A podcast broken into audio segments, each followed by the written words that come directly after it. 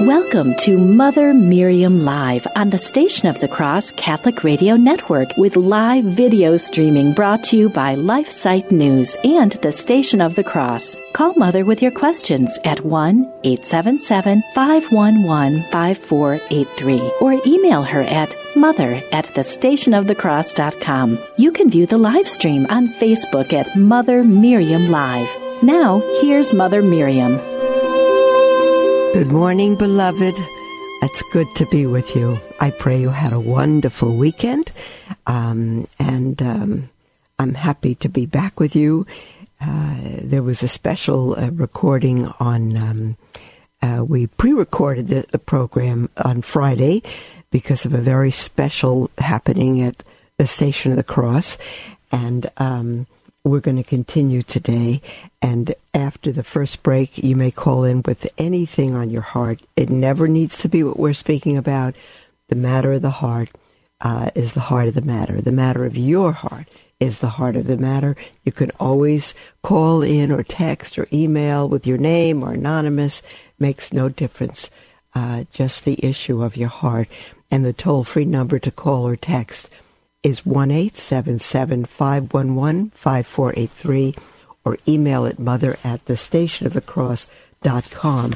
What we began on Friday was going through the 10 most common liturgical abuses, and it's written by a Dr. Kevin Orlin Johnson and uh, comes straight from the website of the number one apologetics organization. Uh, I say in the world, it's um, a Catholic Answers, for whom I worked full time for nine years before leaving to begin this community. And we are actually on number seven, and there's only 10.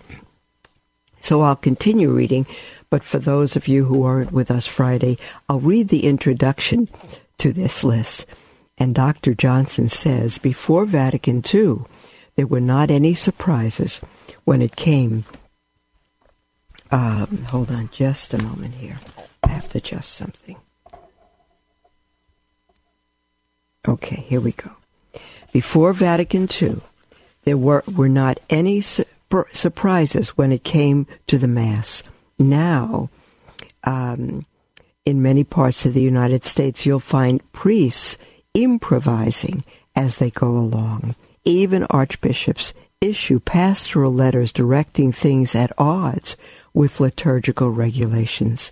As Pope John Paul II noted, Saint Paul John, uh, Saint Pope um, uh, John Paul II noticed, uh, noted in 1998 uh, in an ad limina address to the American bishops of the Western states, not all of the changes in the liturgy have always and everywhere been accompanied by the necessary explanation and catechesis. And as a result, in some cases, there has been a misunderstanding of the very nature of the liturgy, leading to abuses, polarization, sometimes even grave scandal. And I tell you, beloved, the abuses in the Mass, I can only think of two reasons for them. Either truly uh, the priest or the bishop, whoever has um, um, ordered these uh, different uh, ways of celebrating the Mass or given certain permissions that shouldn't be given, um, is a, a, misunderstanding of the Mass, either that or a loss of faith, because it, it, it results in a um, in a destruction and a distortion, at the very least, of the Mass. Scandal, Dr. Johnson goes on to say, is a word much in the news these days, but it does not really mean a shameful or sexual demeanor. Scandal in the church's vocabulary means just what it means in the Bible a stumbling block, something that obstructs a person's way to the faith. And we are not to do that. We cause scandal, Jesus said, at great cost not only to those who are scandalized, but to ourselves.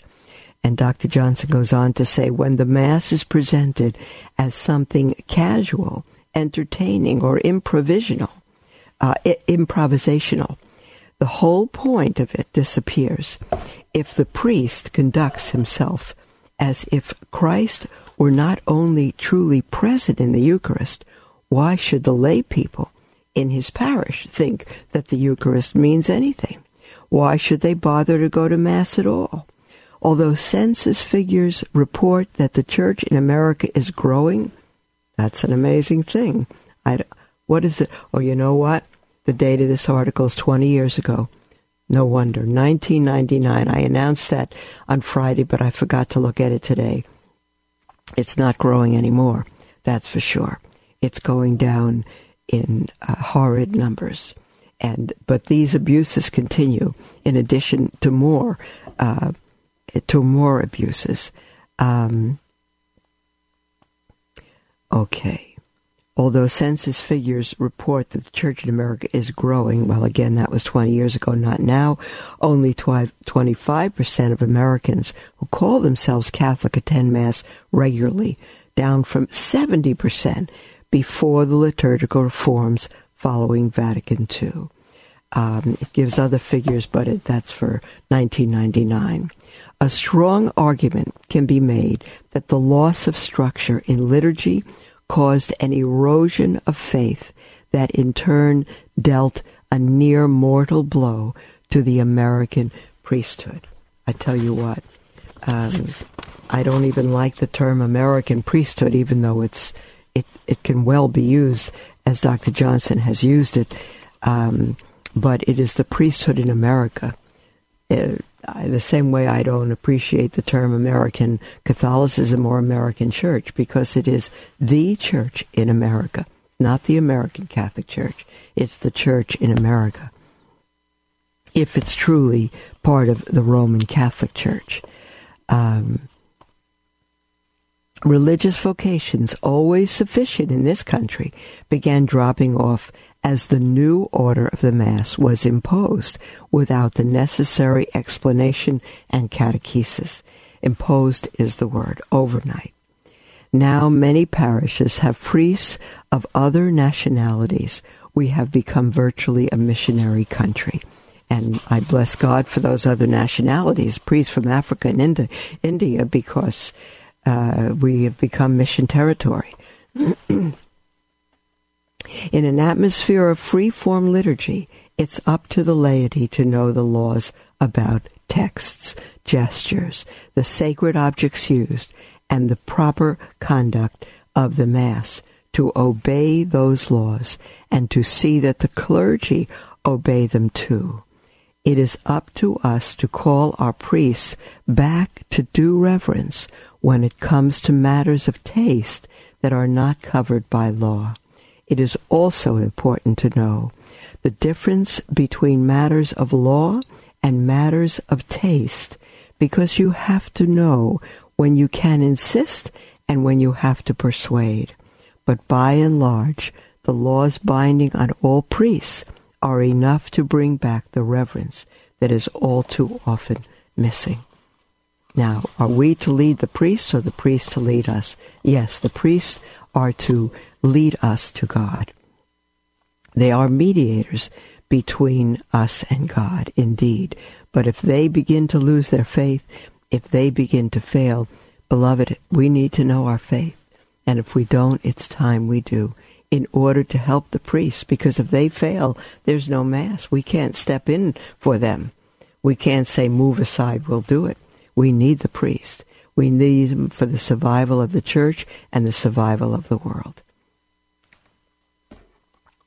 If you question some liturgical practice at your parish, go to your nearest Catholic library or bookstore and have a look at these texts. You can look at the what's known as the GIRM, G-I-R-M, which is the General Instruction on the Roman Missal, um, or the Code of Canon Law. Let me turn a page here. Hold on a second. Um, shortened, abbreviated as CIC, the Code of Canon Law, um, the Ceremonial of Bishops, and the Ceremonies of the Modern Roman Rite. The documents on the liturgy from the Church, 1963 to 79, published by Liturgical Press. Um, uh, includes many kinds of regulations in a single volume, and so does the liturgy documents, a parish resource by Liturgy Training Publications of the Archdiocese of Chicago. Now, this is uh, these are quite a few years ago, but they are available to you. And I probably read them too fast for you to make notes. Um, uh, you can always listen to the podcast, but better go to Catholic.com and bring down the article, The 10 Most Common Liturgical Abuses. And this is on the second page. Uh, you will get these resources. Dr. Johnson says check the directives from popes and Vatican congregations, particularly the Congregation for Sacraments and Divine Worship. The congregation publishes the answers to questions of interest in a periodical called um, I think, N O T I T A E, N O T I T I A E, Notitiae. Um, these reinforcements of law are questions, are, excuse me, these reinforcements of law are binding on all the faithful, and they go into greater detail than the laws themselves can, but mostly they repeat that the laws must be followed in this and every other instant. I'm using a little light here at my desk because there's a little dark spot where I'm reading, and so if those of you who are live streaming are distracted by a little light, that's why you see it. Um, above all, get a copy of the Order of Mass approved for the use in the United States. Unfortunately, it is hard to find the order outside of huge altar books, which are expensive, or uh, or of missalettes, which are not always accurate.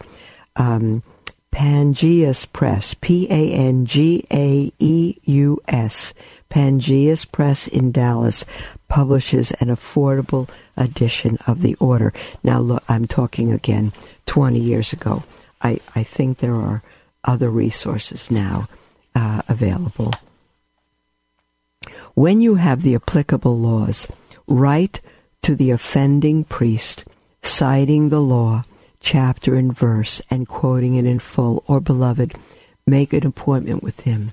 Be very reverent and be humble Come to your priest as a sheep or to your bishop if you need to. As a humble sheep, come with the paper in your hand and say, We've printed out the law of the church and the rubrics for the Mass, and we are wondering if you uh, might truly follow these. That's a sheepish way to ask. We don't need to be sheepish, but we need to be sheep. And uh, uh, and if a priest refused, I would say anything outside of this um, makes you a Protestant in the Catholic Church. You see? Anything outside of this is Protestant. They are protesting the Catholic Church. Um, an errant priest simply might not know what he's doing, but whether he is negligent or willful, he might get obstinate or try to save face when his error is pointed out. If you get, that's why we need to go very humbly um, and don't assume that he knows anything, but go telling him that it, it disturbs us very much, much. It distracts us from the Mass. We don't know quite what we're looking at. Um,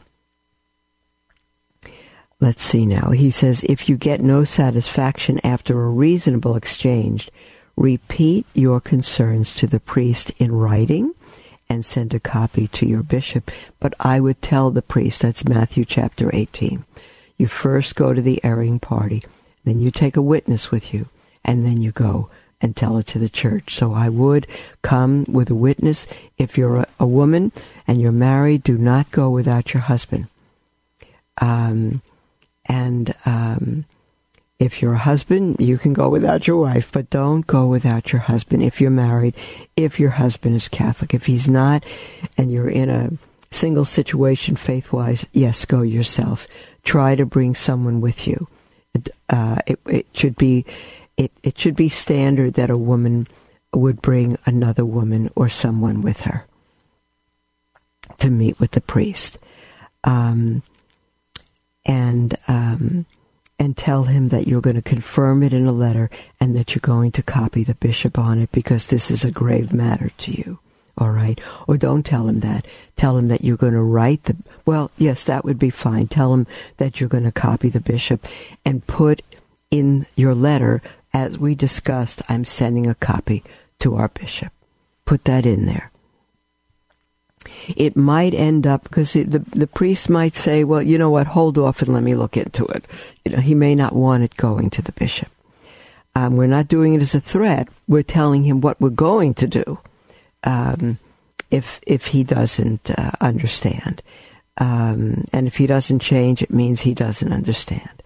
And so I would just use that language, um, dear priest. If if you if you don't understand, if you don't agree, um, we need to take it to the bishop. It might end up being a longer and less pleasant process than you'd think. So be prepared to repeat the process patiently, I'm adding, and to keep um, the focus on the exact issue and the exact laws that it violates. That's a very important point. Don't go off to other complaints. Did you know that um, that the the woman teaching RCIA is is uh, vying for women priests, don't do it. The, stick to the subject that you're calling to him for. Um, don't go off in tangents. And if he does, say, Dear Father, I know there are all these other problems, but could you address the problem I came to you with? Um, okay, let's see now. Um, as frustrating as the process might get, never lose your sense of charity. If your complaint comes to a successful conclusion, do not crow about it. You haven't won anything. The law has been fulfilled. The Blessed Sacrament has won. And I add, don't forget to thank the priest for his open ear, his open heart, his humility, and for listening. Here are the most, then Dr. Johnson says, here are the most common abuses that you find in American liturgies today, with a few references to the laws that prohibit them. Check out those references, and you will probably find laws on similar, similar problems in your own parish. Now, we have already looked at number one, disregarding the priest, the prescribed text of the order of Mass. Secondly, interrupting Mass. Thirdly, omitting the, the priest has uh, no right to interrupt the Mass with uh, to give financial reports and do other things. He has no rite. Omitting the penitential rite, and I've been at churches where the penitential right has been omitted and venial sins have not been forgiven. Replacing or omitting the homily dictating posture, dictating the manner of reception of the Eucharist. And now we'll come to number seven today, which is um, which is ignoring rules for reception of the Eucharist. The official statement of the rules for reception has recently been rewritten by the National Conference of Catholic Bishops and unfortunately is pretty vague. You see?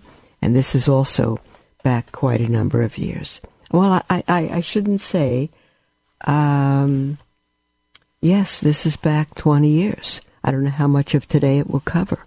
But it still says clearly that in order to be properly disposed to receive communion, participants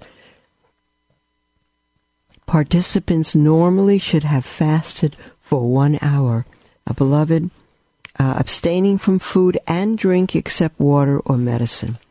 Beloved, I see little coffee clutches before right before mass. People have coffee and a little cookie or donut or something.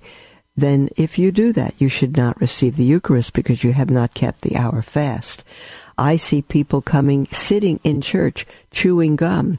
They may not receive the Eucharist. If you chew gum or you have a candy or a lozenge or something in your mouth, you must not receive the, the Eucharist. You have to wait an hour. You have to take the hour fast, and something in your mouth, no matter what it is, is breaking that fast.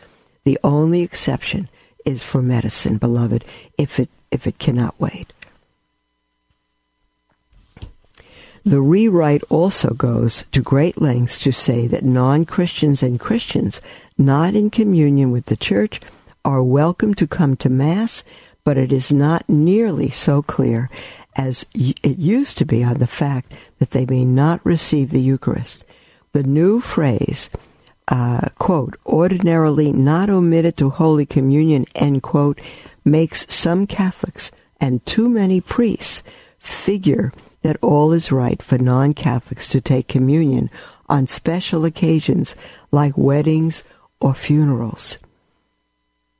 Or if the non Catholic is a prominent person, like a government official or head of state, you may never give communion to even the President of the United States if he is not Catholic. You cannot tell who's in a state of grace, but if he is not Catholic, you must refuse. You say, Well, I don't want to offend him. Would you rather offend God? If we don't offend the people who come for the Eucharist, who are not in a state to receive the Eucharist, we are choosing to offend God, which the Eucharist is. Naturally, you're also required to be free from grave sin, what we all used to call mortal sin. Well, there's a difference between grave and mortal a grave sin is a serious sin. Um, it becomes mortal if the person committing the sin knows that it's a grave sin, knows that it will be mortal, meaning that they will be separated from the grace of God, and does it of their own free will, then it is mortal. If the person does not know it's mortal, if they're coerced or frightened into doing it it's not of their own free will, then it remains a grave sin but not mortal. Um, and so um, uh, Dr. Johnson says naturally you're also required to be free from grave sin, what we used to call mortal sin. I'm wondering why he phrased it that way. We still call it mortal sin. And again, it's mortal if we know that the grave sin is, um, now this is 20 years ago, but it is mortal if we know that the grave sin we commit uh, will separate us from the grace of God, and we do it of our own free will. Um, which means if, uh, let me see now, reconciliation before, so if we are in mortal sin or grave sin, we need to go to reconciliation, to confession before the Mass. Um, the theology about what constitutes a grave sin has not changed, even if the terminology has. Now, again, the terminology on grave sin did not change from grave to mortal um, at all.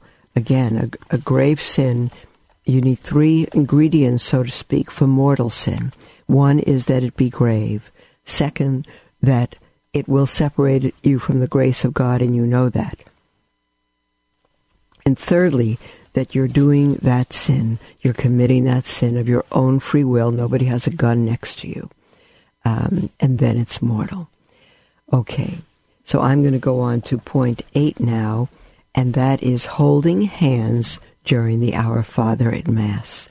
Dr. Johnson says this is oddly widespread in the United States, but it is an illicit addition to the liturgy. It's illicit illicit, it's not valid. The official publication of the Sacred Congregation for the Sacraments and Divine Worship uh, states that the practice must, the practice of holding hands at Mass, quote, must be repudiated. It is a liturgical gesture introduced spontaneously, but on a personal initiative. It is not in the rubrics. Beloved, that makes it an abuse of the Mass. And anything not in, the rubrics is unlawful, again, because no other person may add anything to the liturgy on his own authority. Um, this no uh, N O T I T I A E, this notitiae, um, also reaffirms that the priest may never invite the congregation to stand around the altar and hold hands during the consecration. He stays in the sanctuary and we stay outside of it. So, beloved, if your parish holds hands and if the priest asks you to, you do not. You do not. If the priest invites the young people to come up on the altar, you remain down at the foot of the steps or the foot of the sanctuary. Don't you go up. It could be Life Teen. and he invites all the young people around the altar. Do not go up. Not one young person should go up because the priest is causing you, he is violating the Mass, and he's causing you to add sacrilege to that Mass. Your obedience to the priest will not lessen the sacrament, the sacrilege. We need to know our faith. This is Father Jacek Mazer. Please join me in a prayer to Saint Bartholomew. O glorious Saint Bartholomew, obtain for us the grace to be ever guileless and innocent as doves. At the same time, help us to have your gift of faith to see the divine hand in the events of daily life. May we discern the signs of the times that lead to Jesus on earth and will eventually unite us to him forever in heaven. Amen.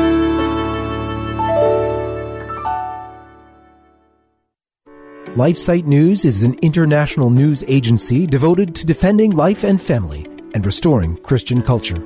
We aim to educate and activate our readers with the information they need to fight the most crucial battles of our day in their churches, workplaces, and families. Our motto is Caritas in Veritate, love in truth. We firmly believe that promoting the truth is an act of love, however hard it is to hear. Over the last 20 years, we have built a reputation for uncompromising reporting no matter the cost. LifeSite News is by far the most popular pro life website on the internet, with over 40 million unique users every year and growing. Check us out at lifesitenews.com.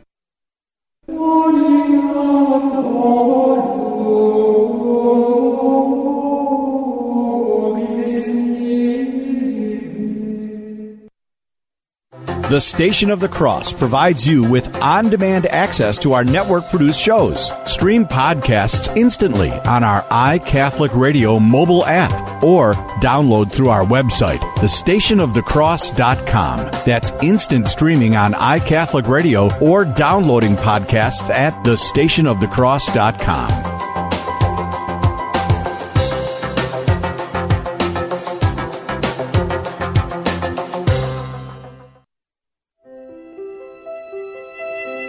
Welcome to Mother Miriam Live on the Station of the Cross Catholic Radio Network with live video streaming brought to you by LifeSite News and the Station of the Cross. Call Mother with your questions at 1 877 511 5483 or email her at mother at thestationofthecross.com.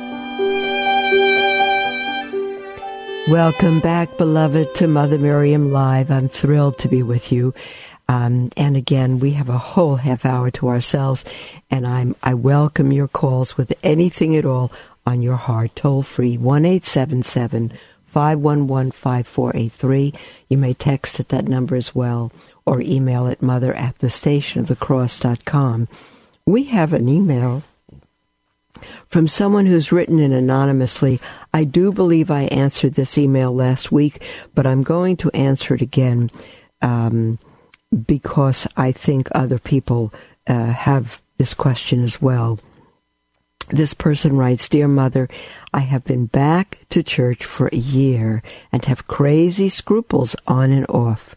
Should I confess mortal sins that pop up in my head that I may have forgotten previously, but am not sure? Now, there's two parts. Uh, and then he goes on to say, or she, there are many times where I didn't know uh, to do number and species, or that new people get a general confession, but I do now. Your thoughts and advice. Thank you, Mother. Well, uh, let me just say, new people do not get a general confession. New people are, I, I have never known anybody new that gave or was asked to give a general confession, that's absolutely voluntary. Normally, someone who's been away from the church for quite a while will go to confession and say, Father, um, I've been away from the church 30 years, my first confession after 30 years, and I've done this or I did that or I want to tell you this, whatever it may be. Um, that's not a general confession. A general confession shouldn't be done in the confessional line on a Saturday afternoon. You should make a separate appointment with the priest because that'll, uh, most cases, take a little longer. So it's not a general confession that new people give. It's just that they confess their sins um, to a priest and they confess whatever they can recall since their baptism. Um, as far as your scrupulosity, dear one, when we confess our sins, we should always say, and I'm sorry for all those sins that I've committed that I don't recall. And then even if you don't recall them, you are forgiven for them. Now, after that, something pops up in your head, and especially you think it's mortal, keep in mind that it's mortal only if you knew it was mortal and you did it of your own free will. Only if it was a grave sin and you knew it was grave, and you knew that if you did it, it would separate you from the grace of God, and you did it of your own free will, then it's mortal.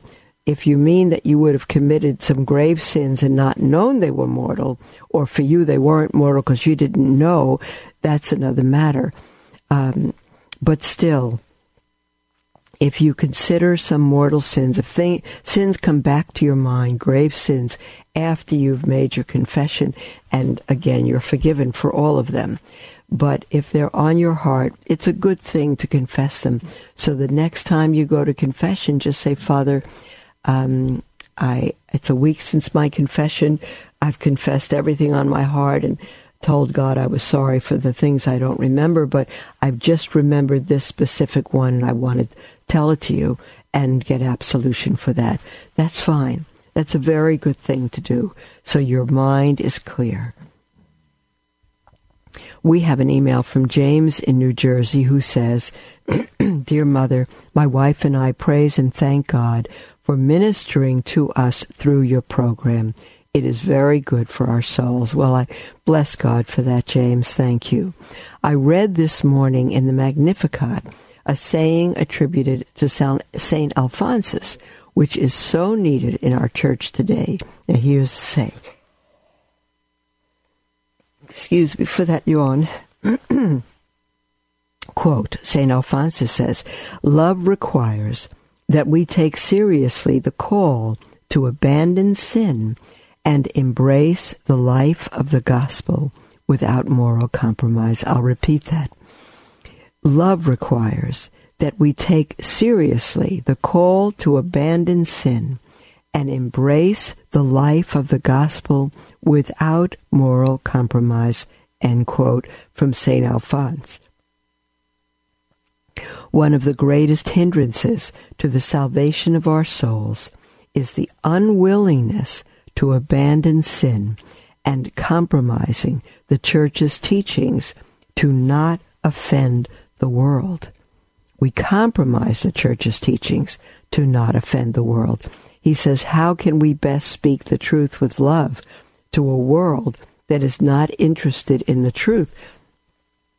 Well, the first thing I thought of is that that's the world Jesus came to. He came to teach them the truth, and they they told him he was possessed by the devil. You see, they were no more interested in that day than today. Um, this this one uh, gentleman says, for example, how um, how do I speak to my niece, who is my godchild, age thirty five, married with three children, about being away from the faith, and to my nephew, age thirty, about living with his girlfriend? Should I speak with their father, who is my brother, first? If yes, what should I say?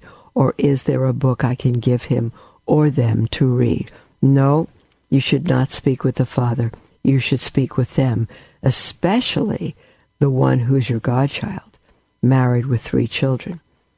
Your niece, she's 35. Don't go to her dad. you go to her and you say, you know, I, because you may be that you failed them both if they're in this state and you haven't spoken to them through the years. It may be that um, both of them have been let go. I don't know that because you haven't said it.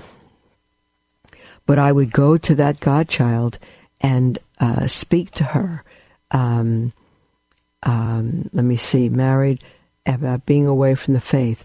Well, I would speak to her about the fact that she's away from the faith and cannot raise her children Catholic. You need to sit down honestly and say, you know, I've had a responsibility as your godfather, and I have failed to live up to it. I have failed to love you, to be alongside of you. Um, and I want to tell you now, whatever I can help you with now. I know you may not be interested now, but you're raising little souls for heaven. And if you return, if I can help you return to the faith, you can help them. The same thing with your nephew. If he's living with his girlfriend, he has to know that he is taking himself off the path to heaven and that he's on the road with his girlfriend, who he claims to love, on the road to hell. You must go to them. You must speak the truth and you must apologize that you haven't come sooner, that you haven't been pounding every day on their door to get them out of hell, to get them out of sin. Be sincere. Go to him with the truth.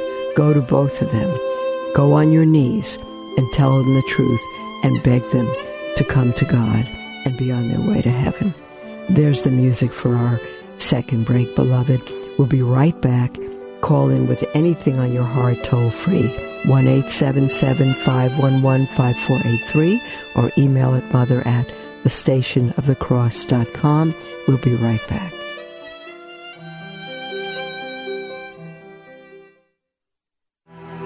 Prayer of Deliverance. Almighty God and Father, we beg Thee through the intercession and help of the archangels Saint Michael, Raphael, and Gabriel for the deliverance of our brothers and sisters who are enslaved by the evil one from anxiety, sadness, and obsessions. We implore Thee, deliver us, O Lord. From hatred, fornication, and envy. We implore Thee, deliver us, O Lord. From thoughts of jealousy, rage, and death. We implore Thee, deliver us, O Lord. From every thought of suicide and abortion. We implore Thee, deliver us, O Lord. From every form of sinful sexuality. We implore Thee, deliver us, O Lord. From every division in our family and every harmful friendship. We implore Thee, deliver us, O Lord. From every sort of spell, malefice, witchcraft, and every form of the occult. We implore Thee, deliver us, O Lord. Thou who said, Peace I leave with you, my peace I give unto you, grant that through the intercession of the Virgin Mary, we may be liberated from every demonic influence and enjoy Thy peace always. In the name of Christ our Lord. Amen.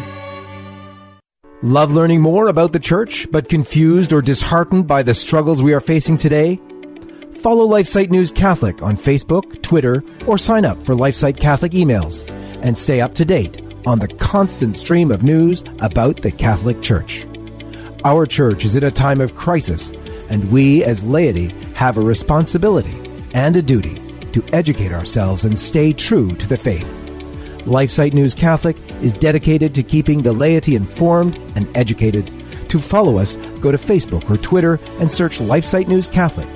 As Mother Miriam always says, we must live as if it were true. Dominus et vobis. Et cum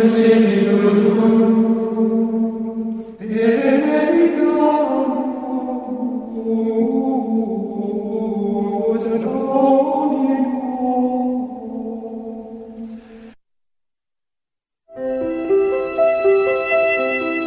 Welcome to Mother Miriam Live on the Station of the Cross Catholic Radio Network with live video streaming brought to you by LifeSite News and the Station of the Cross. Call Mother with your questions at 1 877 511 5483 or email her at mother at thestationofthecross.com. Welcome back, beloved, to Mother Miriam Live. I'm thrilled to be with you. We're taking your emails and your calls and your text, and you call in at any time with anything on your heart. Toll free 1 877 511 5483.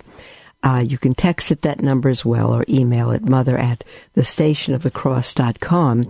We have an email. Um, let me see now from, does it say from? Hold on a second here. From Nellie. Yes, I thought it did. So sorry, Nellie.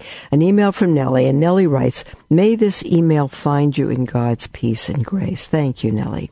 She says, My name is Nellie. I'm a Lebanese Catholic since birth, but sadly so. I had deviated from my faith and walking with my Lord and God, Christ Jesus, for many years. However, in the last eight years, I returned back to my Catholic faith reverently and passionately through the guidance of a dear, faithful, uh, and Christ abiding priest I met then. That itself was divine design. Oh, I love those stories. We hear enough about priests that are um, fallen. It's wonderful to hear about holy priests. Nellie writes, hold on just a moment. Nellie writes, I know for the last two years especially so, I want to forever devote totally to my uh, I think she said, I think she means I want to be forever devoted totally to my beloved one until that joyous, missed, beautiful, beautiful day when I shall meet him face to face. Really soon, I pray. Father Anthony was the priest that brought you to my attention a couple of months ago, and I watch you daily along with Mother Angelica. Oh, then it's Father Anthony with the friars there at EWTN. You tell Father Anthony that I love him. Nellie goes on to say our cultural ideologies, uh, values, and attributes are very, very similar. But what made me love you and Mother Angelica more so is your honesty, truth in speaking uh, God's words, directness, passion, fire, and dying love for Christ and our Blessed Holy Mother, too. I've been matched with I um, I have been matched. Um, I have been matched with several orders. Ah, I have been matched with several orders. None yet has really sparked that fire in my heart and spirit, except yours and Mother Angelica's. I know and believe that the Holy Spirit will guide me to his temporary home before my forever eternal home. And this I pray is with you and the sisters of your order. Your passion, directness, strong, unwavering beliefs, and many other cases. She intended this to be read online, beloved. This is awfully long. I'm sorry. Let me let me just read it through quickly. Uh, your passion, directness, strong, unwavering be- beliefs, and many other Catholic traditions, values, and morals are the way I was brought up and believe very strongly. These and much more, you touched my heart and spirit the first time I heard you speak of your life and conversion to Christ in the Catholic Church on EWTN. These virtues, true passion, um, love and fire for God, uh, are what I'm looking for in an order and the reverence for the Eucharist, Mass, and true traditions Christ gave us through His Church uh, must be upheld strongly aligns very much with my upbringing and beliefs, Mother. Okay. Well, my dear Nellie, I'm so glad that you found EWTN and the Station of the Cross um, that that indeed match the way you were brought up and your beliefs. I'm so grateful for that. Nellie says I was brought up by a very strict but yet an extremely sacrificial, loving, and devoted mother and dad, and I th- thank God today for such so grateful for the ways she raised us, to which now I am seeking orders or convents that align with that strong belief and ways before pre Vatican II and only and only as Christ taught, commanded and modeled, and not this present distortion done in the church. Uh, so forth, she goes on to say. Um, Okay, a little about me. Now, let me see how much you've written, Nellie. Oh, dear, dear loved ones, this is these are difficult, long emails to read over the air. So I'm going to ask you to um, consider that when you're writing an email on air to keep it um, really to what your question is would be um, would be would be good. You can always email us directly at uh, the Daughters of Mary, Mother of Israel's Hope, if you wish uh, to say much more. But on air, it would be good to limit it to a, a certain question. Um, all right, Nellie goes on to discuss her education for years and um, her story uh, and her. Um, the, even though she fell away, God still loved her. Um, and she says, I'm not worthy to touch the dirt under his sandals, yet alone to be loved so purely, yet alone to be loved so purely and unconditionally. That's a beautiful statement, Nellie. You speak for all of us. Um, let me see. Uh, want desperately to devote my life. I pray for your mother. Thank you, dear Nellie. Our Catholic Church needs more very strong, unwavering voices. Her email is very long and beautiful, but I don't want to take up all our radio time because I know people have questions. Um, uh, by God's grace, okay, thank you. I look forward to your response.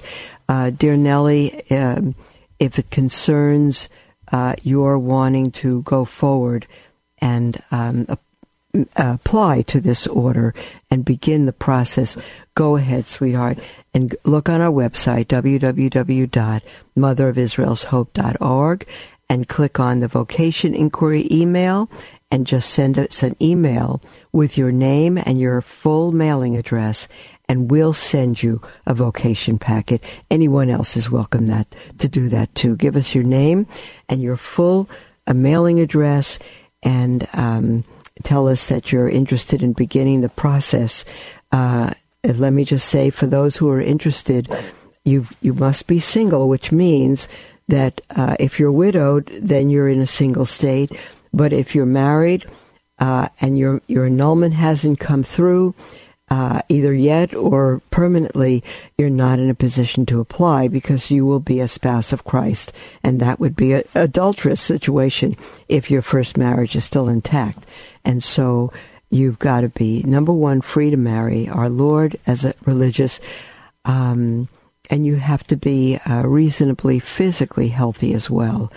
Um, we take women of all ages, and um, uh, you can have a number of medical conditions, but they must not stop you from living the rule. We we meet. We get up at four thirty in the morning, and uh, we pray at five, and we have uh, night prayer at 8.30 and it's a pretty full day so you need to be able to walk without a cane you need to be able to keep a schedule um, if you can do that you're welcome to contact us um, okay now um, we will keep you in uh, prayers dear nellie thank you for your loving and beautiful and long email and for all that God has done in your heart.